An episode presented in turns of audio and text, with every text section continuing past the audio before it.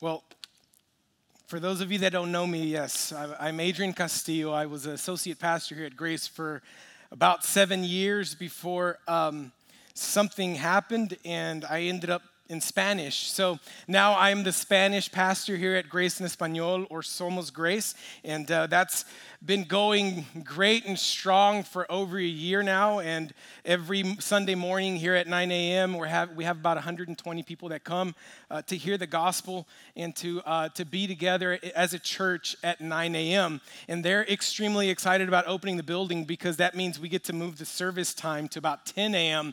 Uh, because 9 a.m. is really, is really early for us. So, and every time, each time that I get to speak here in, in English, it's, it's a blessing. Uh, English is my first language. I'm most comfortable with that. So if I start speaking 100 miles an hour, please know it's just out of excitement of getting to do this in English. Uh, but, but God has been good and God is faithful. Amen? We could say that as a church. And today, when um, today we're going to be studying the, the 15th chapter of the book of, of John, the, the Gospel of John. And we're going to be talking about something that's very important for a church, for a believer, and most importantly for a church. Uh, because when we are uh, grafted into the family of God, that is exactly what we're being grafted into a family. Uh, when we come to trust Christ, we come to trust Christ, and we are now a part of his body. We're now a part of, of the church, which is his bride. That he's preparing for that day to present to his Father, as he says in Ephesians, without spots and completely blameless before him. Uh, but each and every one of us have a part in doing so and being a part of the sanctifying work of Christ within the church. Uh, we all have a part to play. And we know also that as the church moves forward and the gospel of Jesus Christ moves forward, we know that we have an enemy, and Satan is going to try his hardest to shut the mouth of the gospel. That's just that's just it. That's his plan. And as a church, we have a responsibility, but our responsibility is not to fight the battle, is to trust the one who will. And so today, we're going to be talking what we're going to be talking about abiding in Christ. How, how does that look in our life? How does abiding in Christ look in our life? Ultimately, what does abiding in Christ do? And how can we participate in that? Those are the three things we're looking at.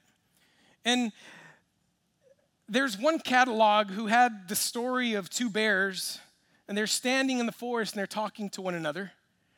And as they're talking to one another, uh, they said that there was one bear that had uh, this birthmark, and in his fur was cut out this bullseye.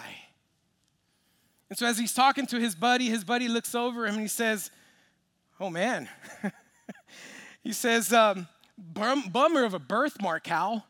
It's bear season. Let's see how you make it through that.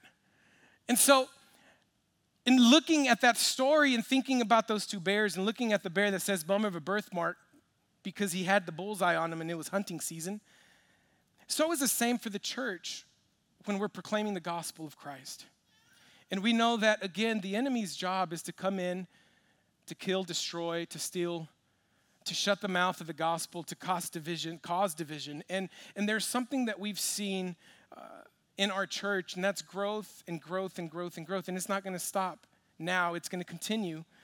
But we have to be prepared as a church, and we have to know what to do, and we have to be doing what we're supposed to be doing, and that's abiding in Christ Jesus. As we jump into this text, you're going to realize that the, the, the term abide or abides is going to be is going to be written 11 times through Jesus' teaching. 11 times. But he also is going to talk about bearing fruit, bearing more fruit, or bearing much fruit seven times. And so we know that in this part of John 15, Jesus is telling us something that's important because he's repeating it and repeating it and repeating it and repeating it. And he's telling us what is expected of us, and that is to bear much fruit. So let's go ahead and jump into John chapter 15, verses 1 through 2, and let's, let's see what Jesus says to his disciples. He says this He says, I am the true vine, and my Father is the vine dresser. Every branch in me that does not bear fruit, he takes away, and every branch that does not bear fruit, he prunes, that it may bear more fruit. So, in the introduction of this idea and teaching, Jesus is telling his disciples that, that he is the true vine. Why the true vine? Well, well, because in the Old Testament, Israel was viewed as the vine, the vine of God. Uh, Israel had a job to do, and that job was to uh, uh, pronounce God to the world, to be an example of God to the world, to bring the good of God to the world. But the problem was is that as time went on, Israel ended up falling in love with the other gods. Israel decided that they would disobey God and turn their backs on God to the point that they would reject their very Messiah and our very Messiah at the cross, who was Christ Jesus.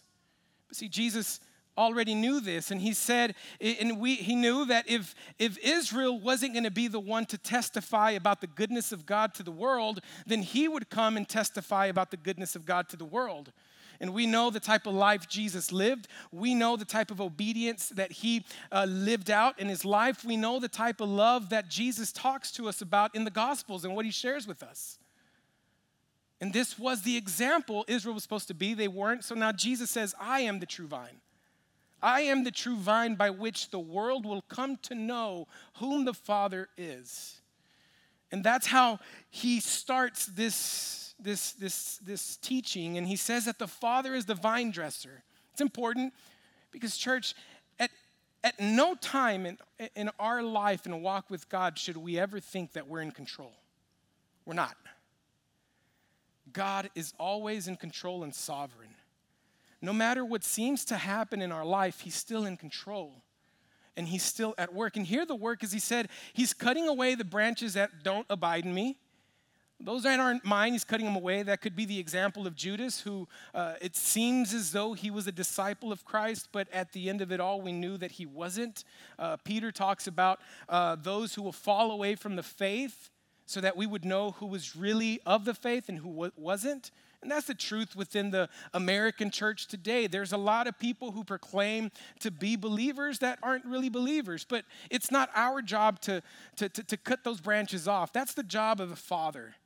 Our job is to rely on the Father to, to prune our lives so that we could bring about good fruit and understand first and foremost that in order to bear more fruit, in order to bear fruit in our lives, it has to be through Christ Jesus. And in order to bear more fruit, God has to go to work in our lives.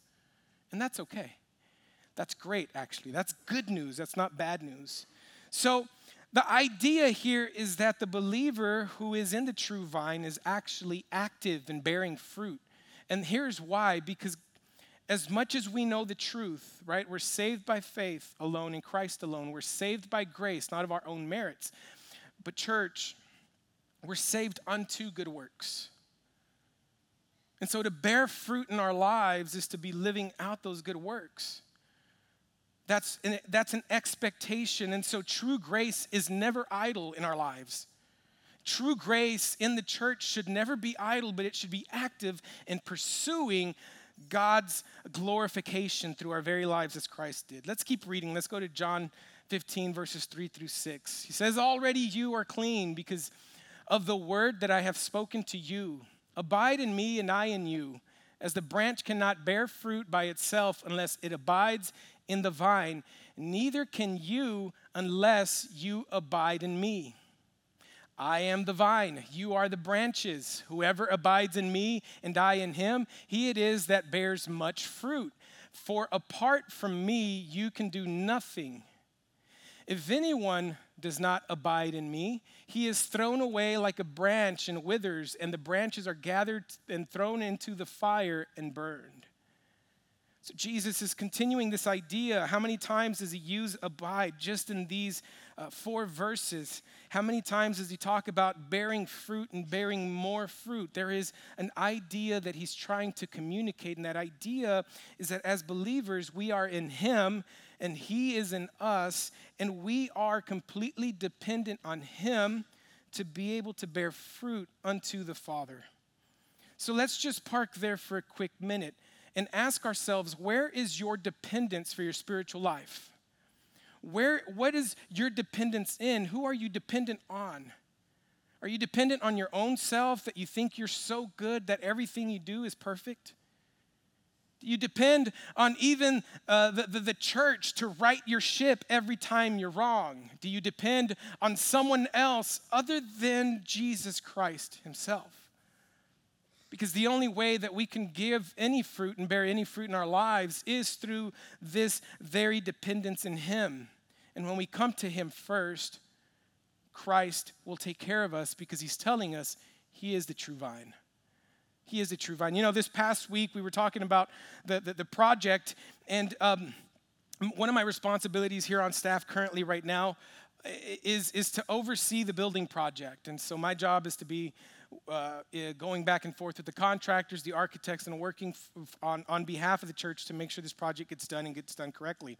And so this past Tuesday or Thursday, we have a meeting about the calendar, about the schedule, and they say, Well, here's a problem we have. And they show me a letter, and it says the lights for the sanctuary won't come in, or at least won't ship until the 15th of August. And in my own strength and my own dependence, I start saying this is unacceptable. We got to find a different way. I start calling here, start calling there. I start calling this engineer, start calling that engineer. And I just started working and trying to figure out the best solution. The problem was I didn't pause to pray and depend on Christ. All I did was end up causing more confusion in the process. That's all I did. Sorry, Eddie. That is all I did.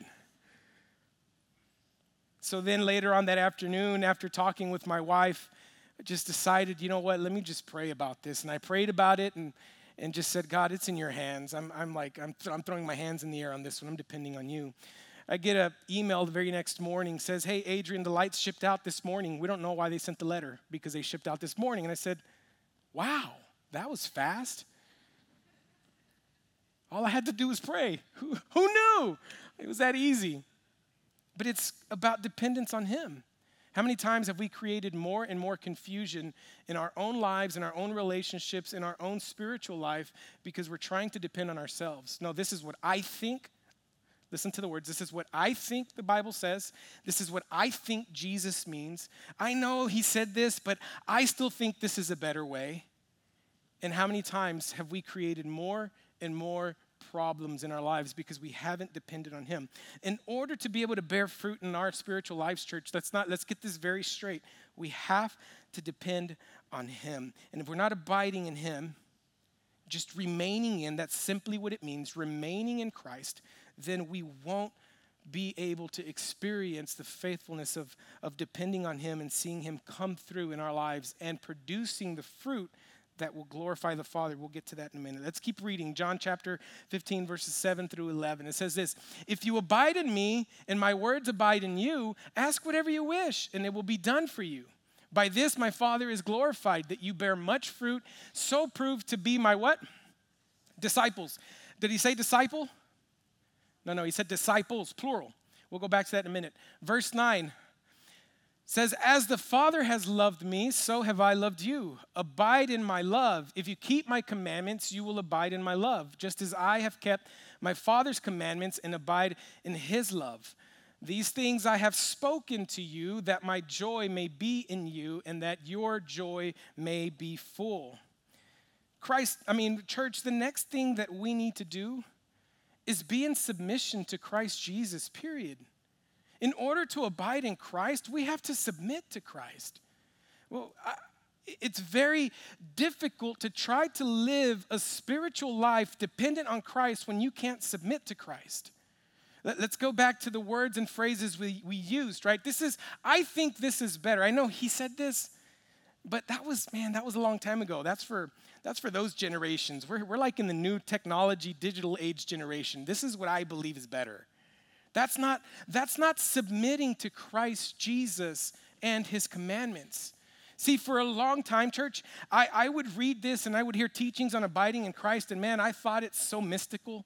I thought, man, I, I got to spend six hours in prayer with God, and I was never able to do that. I was so frustrated. I was, like, man, I'll never be able to abide in Christ because I can't spend six hours in prayer. That's, that's crazy for, my, for me in my life. I thought that that abiding in Christ at some time was was was was being uh, you know was spending so much time in, in, reading the Bible and forgetting everything else in my life. And, and reading the Bible is good and it's a part of abiding in Christ Jesus. But But, but that abiding also means that we're not just reading His Word, but we're activating His Word in our lives through obedience. And that's submission to Christ Jesus Himself. But He doesn't say submission out of fear, He doesn't say obedience out of fear. No, He uses a word that we all love. He says, out of love. If you love me, you will obey my commands. And our love for him and obedience for him becomes parallel to his love and obedience to the Father. And he says, Everyone, you guys know who I am. You know that, that, that he is my father and I am his son. You know that I am the Messiah. You know who I am because I've obeyed every word my father has given me. And so, too, in your lives, he says, if, if you're going to give much fruit, if you're going to be a person that makes God known to the world, you have to be submitted to me to my teachings in obedience. A few weeks ago, I gave a sermon and I was researching some quotes for that sermon. And I found one from John Piper, and he was talking about the fact how what we do when we disobey God is, is we, we lack the trust and faith in order to say, God, I believe that what you have to say and what you will do is better than what I can do and say for myself. Think about that statement. when we throw his word aside and we don't obey him, we're literally saying, I can do better for myself. Let me ask this question How many of you in here believe you can do better for yourself than God can? Yeah. I don't think anyone would say, me. I don't think anyone would say that. And so that active obedience and submission to him leads us to bearing fruit for God. But but but the fruit bearing for God is not human possibility. It's the work of Christ in us and through us. And again, we go back to that dependence on him. We may fail, but he won't. What we need to do is be willing vessels to continue to submit to his teachings. So our abiding in Jesus, uh, like we said, should be parallel to his abiding in the Father in love. Let's keep reading John 15, verses 12 through 17. He says, this, now he even makes it more tangible. More tangible. What is abiding in Christ? Well, here you go. This is my commandment that you love one another. As I have loved you, greater love has no one than this that someone lay his, his life for his friends. You are my friends if you do what I command. You are my friends if you do what I command. And you want to know what it looks like to abide in Christ? It looks like a group of believers loving one another as he loved his disciples and he loved us. Church, it is impossible. It is impossible to say you're abiding in Christ when you're unwilling to love one another and serve one another. See, when, when, when we come to the Christian faith, we are called to something for something. We're not called out of something, we're called to something. I think too many times in, in Christianity or in the world, we, we, we think God to be someone who wants to take us away from the stuff we love when we're not willing to understand that what God really is doing is calling us toward a greater love, a greater significance, a greater purpose, a greater life in Him and His Son Jesus Christ through the faith of the saints and the body and community that is the church. That's what we're called to. He says that in his scripture. He says to love one another. In John chapter 13, uh, 13 verses 30, verse 34, Jesus says a new commandment he gave, which is to love one another as he had loved us previously, or he has loved them. To love one another as he had loved them. And so our ability as a church to reach our community will only go as far as we love one another. Our ability to plant more churches and raise up more leaders and to spread the gospel of Jesus Christ for no one's gain but for the glory of the Father will only go as far as Grace Bible Church loves one another and serves one another will only go as far as each of us can be committed to the very purpose of Christ Jesus and his love toward us and the gospel that saves the lives of those that need saving. It will only go as far. Our fruitfulness will only go as far as we love one another. What I love about this Sunday is this is Serve Super Sunday, Serve Sunday. Outside, there's to be a tent and there's ministries. And in front of you, there's little cards called Put Me in Coach. It's a little green card. We're calling you to something, not from something. Some of you are going to say, I just don't have time. Remember, I don't want to call you away from anything. I want to call you to something more significant. But it's just my kids. They need all this time for school and for activities. I don't want to call you away from something. I want to call you to something greater in their lives that is God Himself through your obedience of serving and being a part of the church. Abiding in Christ. And so, what I want in, to invite each of you to do is most of a lot of you guys are already serving, but those of you that aren't, grab that card. Be a part of something greater than yourself. Be a part of something that's greater than making yourself feel comfortable every time you walk in the doors. You know, I think as Grace Bible Church, we do a great job of giving coffee, making things comfortable for everyone, but that's not our goal. That's not our goal, and I'm going to make it very uncomfortable for you right now. If your goal is just to warm the seat, maybe Grace Bible Church isn't for you. This isn't about us, it's not about our kingdom, it's not about numbers. It's about discipling people to come to understand a love that's greater than self love. To come to serve a God who served us in a way that no one could to give up their time, to give up their lives, to take care of the very bride that is Christ Jesus, his church, the body which is his. We want to call you to be of something greater because we're not the ones making the call, it's Jesus. Look what he says in John chapter 15. No longer do I call you servants, for the servant does not know what his master is doing, but I've called you friends. For all that I have heard from the Father, I have made known to you.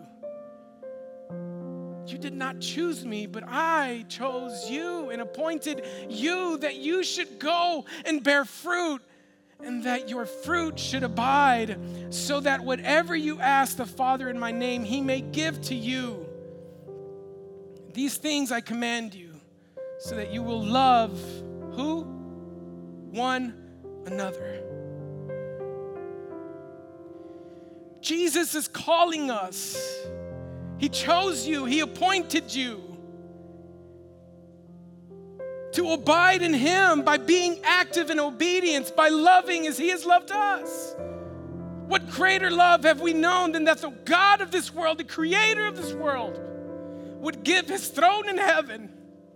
to come to a world full of sin, full of hate, full of anger toward Him, knowing, knowing that he was destined to die on the cross as a sinner. Yet he did it willingly and he did it for love. It is this perfect love that we see in Christ Jesus. And it's this perfect love that He calls us into to live as the church, to be the church, to reach the world, and to bring glory to the Father through our very obedience and submission to who He is by partaking in this call and saying, God, you are greater than anything else in this world, and therefore I will give to you. I will give to the church, which is the bride of your Son Jesus. I will do, I will serve, I will be that person that abides in Him.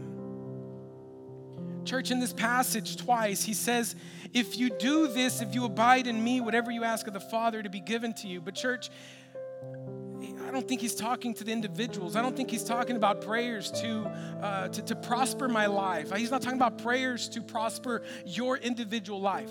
I'm sorry to burst your bubble. That's not what it's talking about here. What he's saying is that when the church abides in me, when the church obeys and submits to me, the church's desire will be to expand the kingdom of the gospel, to glorify God in our known world. That's Laredo. And God promises that if we as a church, listen, if we as a church could abide, He will do things that are greater than you ever thought He could do. He will reach the very people you think are unreachable. He will take the light of the gospel to the very corners you thought was never possible. But we have to abide in Christ, not for ourselves, but for the purpose of His glory, the purpose of the gospel, and to do, do that as a church. Our heart here at Grace Bible Church, again, it's not to have numbers. Our desire and our purpose is to disciple people who love Christ, who love God, people who will submit to Christ, and people who will be the very example of Christ Jesus to our community by loving one another. Jesus said another time in the book of John that through our unity and through our love, the world would know we are his disciples.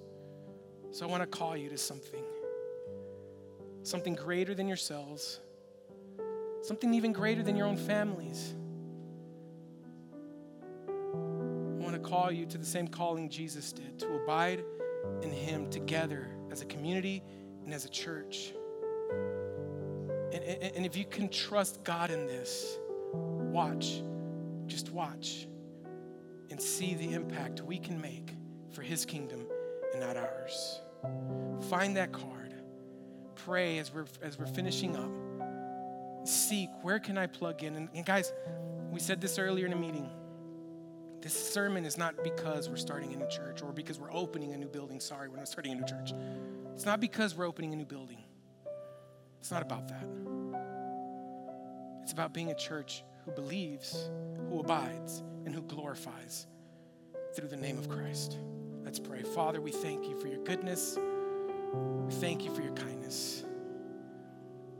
We thank you that through your son Jesus, you gave us an example, a tangible example of what it means to abide and to remain in the true vine, that we might bear much fruit. Father, our only prayer today that Grace Bible Church could bear much fruit for your glory, not ours. And that we could make you known through the gospel of your son Jesus in a community who's desperately in need of it, in need of him. We thank you and we pray this in his name.